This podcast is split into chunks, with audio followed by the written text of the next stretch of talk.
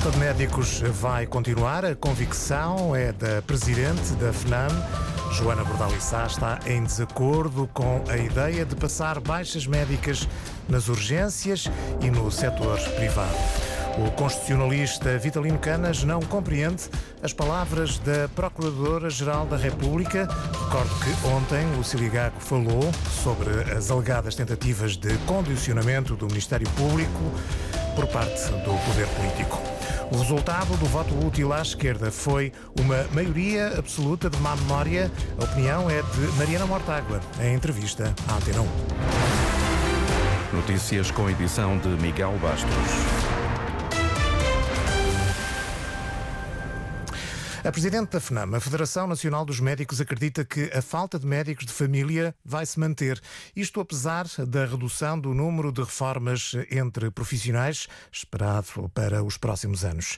Questionada pela jornalista Gonçalo Costa Martins, pelo jornalista, aliás, Gonçalo Costa Martins, a dirigente considera ainda que a ideia de que pode vir a existir um excesso destes profissionais é manifestamente exagerada. Joana Bordalo-Issá considera que são necessárias condições para fixar os clínicos. Caso contrário, a falta de médicos vai continuar. A partir do problema vai se manter. Porquê? Porque não só os médicos que se formam como especialistas em medicina geral familiar não ocupam as vagas eh, que são necessárias para uh, que, os, que, a população passe a ter médico de família, uh, assim, até mesmo as próprias vagas de formação do internato médico, uma grande porcentagem fica para ocupar. O que é que isto significa? Significa que o facto de nós termos mais médicos formados em medicina geral familiar não quer dizer que eles vão ocupar os lugares, sobretudo os lugares onde fazem falta. Mais uma vez, é propaganda pura do governo. Considera, portanto, que esta ideia de um excesso de médicos de família é manifestamente exagerada, esta ideia?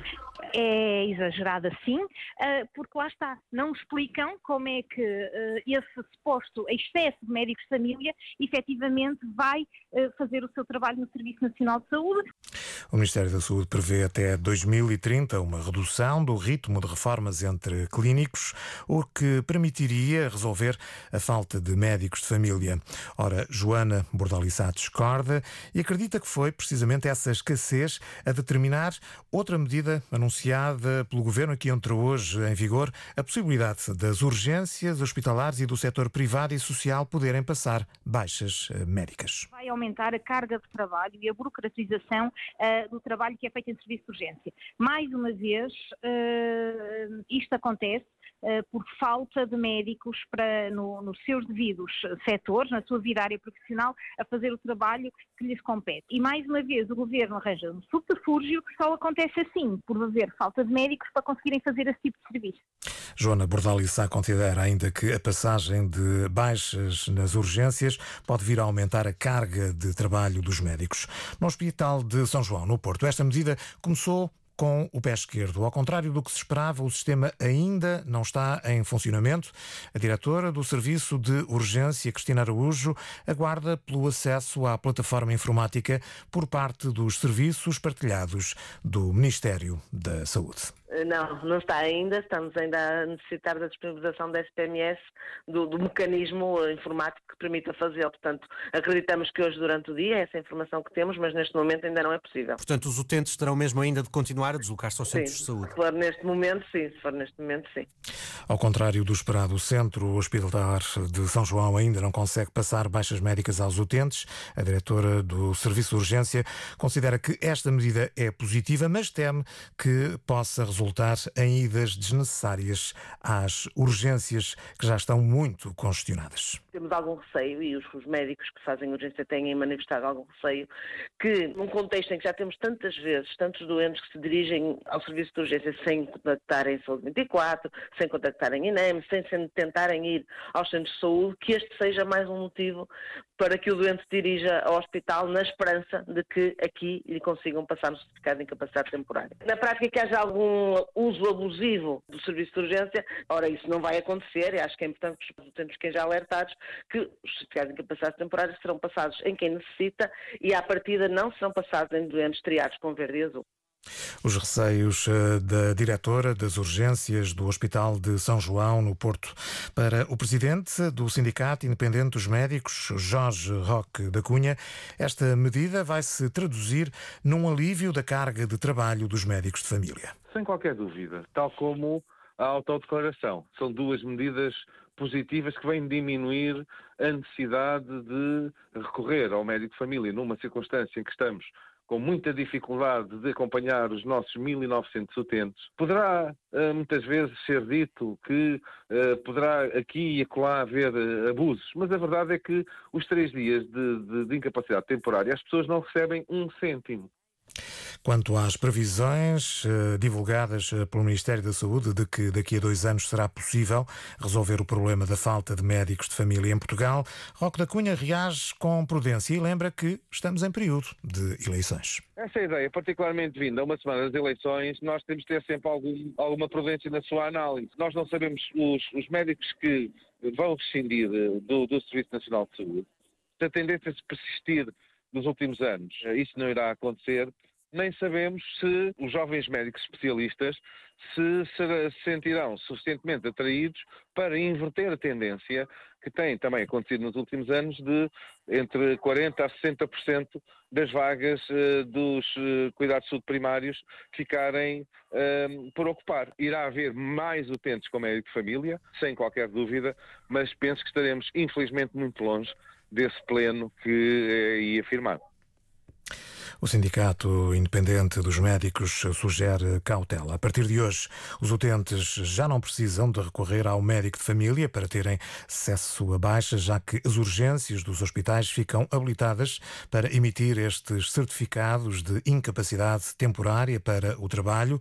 Atualmente há 1 milhão e 700 mil utentes sem médico de família, dados enviados pelo Ministério da Saúde ao Jornal Público, que sugerem que a redução do número de reformas entre os clínicos vai contribuir para a resolução deste problema. Contactada pela Antena 1, a direção executiva do SNS admite que neste primeiro dia alguns problemas uh, existem, mas eh, serão resolvidos ainda durante o dia de hoje para que este novo sistema funcione como previsto.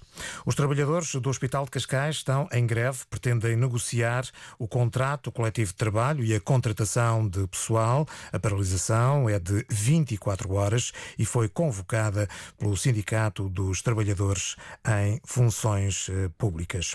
Também os trabalhadores da Caixa Geral de Depósitos cumprem hoje um dia de greve, contestam os aumentos eh, salariais de 3,25%, um valor que consideram irrisório, tendo em conta o aumento do custo de vida.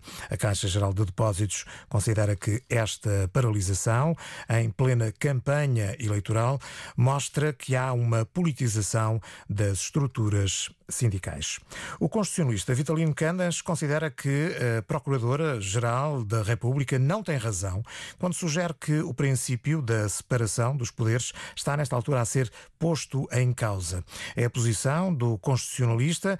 Ontem, no Congresso dos Magistrados, recordo que Lucília Gago denunciou ameaças à independência do Ministério Público e afirmou até que os ataques do poder político representam uma tentativa de intrusão ou de condicionamento do trabalho do Ministério Público. Para o socialista Vitalino Canas, a pergunta até se poderá colocar ao contrário. Será que a PGR não interferiu noutros órgãos de soberania, tendo em conta as recentes investigações que levaram à queda de dois governos? O princípio da separação de poderes implica que cada órgão tenha as suas competências, que exerce independentemente, que exerce a interferência de outros órgãos. Poderia haver violação do princípio da separação de poderes se, por exemplo, algum órgão legislativo ou executivo interferisse através de atos formais no exercício das funções da Procuradoria-Geral da República e do Ministério Público. A única dúvida que pode haver ter havido esse tipo de interferência, não estou a dizer que houve, mas a única dúvida que pode haver é sobre se a Procuradoria-Geral da República e o Ministério Público não interferiram, até com alguma gravidade, no exercício de funções de outros órgãos. Repito, não estou a dizer que isso sucedeu, mas esse debate poderia aqui existir. Não estou a ver que outro órgão tenha procurado ou tenha interferido diretamente, através de um ato formal, nas competências eh, da Procuradoria. Para Vitalino Canas, o discurso da Procuradora-Geral da República no Congresso dos Magistrados do Ministério Público não vai acalmar a discussão em torno da justiça, até porque Lucília Gago foi incoerente nas explicações que deu. Mariana Mortágua diz que o voto útil à esquerda nas últimas eleições redundou numa maioria absoluta de má memória para os portugueses. Por isso pede que não repitam o mesmo erro. Em entrevista à Antena 1, eh, que ouvimos aqui depois eh, do noticiário das 10 da manhã, a coordenadora do Bloco de Esquerda apela a quem vota à esquerda que o faça por convicção, tal como fizeram em 2015. O passado mostra que o voto útil em 2022 redundou numa maioria absoluta arrogante, instável, que agravou as principais crises do país e que, quando as pessoas votaram por convicção, por determinação em 2015, isso permitiu a melhor solução uh, e a melhor governação de que este país tem memória. E por isso, neste momento, é com base nessas aprendizagens que temos que olhar para o futuro e tentar construir um Portugal que responda aos desafios dos seus tempos. E é em nome desse compromisso e dessa, e dessa necessidade que o Bloco de Esquerda se apresenta a estas eleições.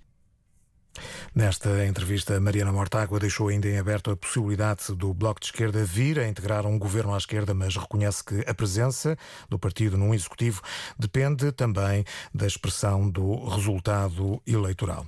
O funeral de eh, Alexei Navalny estava previsto para esta hora. As últimas informações, eh, no entanto, Alexandra Sofia Costa dão conta de um atraso na cerimónia.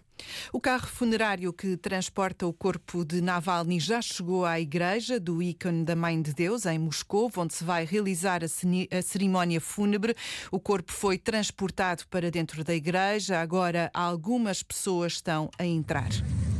O jornal, o jornal inglês The Guardian publicou este vídeo. É um vídeo que mostra uma enorme fila de pessoas, muitas com flores, à porta desta igreja, uma fila de vários quilómetros. O funeral está marcado para esta hora, mas está atrasado. A BBC diz que o corpo foi entregue à família com algumas horas de atraso e daí todos estes atrasos na cerimónia. Há imagens da polícia de choque junto à igreja. Os grupos de direitos humanos russos aconselharam uh, os participantes participantes a terem os passaportes consigo, assim como garrafas de água pequenas e a escreverem detalhes sobre os advogados que possam ajudá-los caso sejam detidos. O Kremlin já disse que qualquer reunião não autorizada é uma violação da lei. O porta-voz do Kremlin, Dmitry Peskov, recusou-se a fazer qualquer avaliação de Navalny como figura pública e disse que não tinha nada a dizer à família. Navalny morreu eh, repentinamente no dia 16 de fevereiro numa colónia penal no Ártico onde iria cumprir 30 anos de cadeia. Centenas de pessoas foram já detidas, entretanto, na Rússia durante as últimas duas semanas por prestarem homenagem a Navalny. Um funeral que uh, já uh, começou, as cerimónias estão para começar, uh, com um forte dispositivo policial na cidade de Moscou. Vou fechar mais de uma centena de agricultores bloquearam a zona do Arco do Triunfo em Paris. Esta manhã, pelo menos 66 pessoas foram detidas. Os agricultores espalharam fardos de palha em frente ao Arco do Triunfo, onde colocaram também uma coroa de flores. Recordo que os agricultores têm contestado as medidas do governo para o setor e têm-se manifestado nos últimos tempos na capital francesa e em várias outras cidades francesas e europeias. Miguel Bastos, notícias na Antena 1, RDP Internacional, Antena 1 Madeira e Antena 1 Açores. A informação também em notícias.rtp.pt.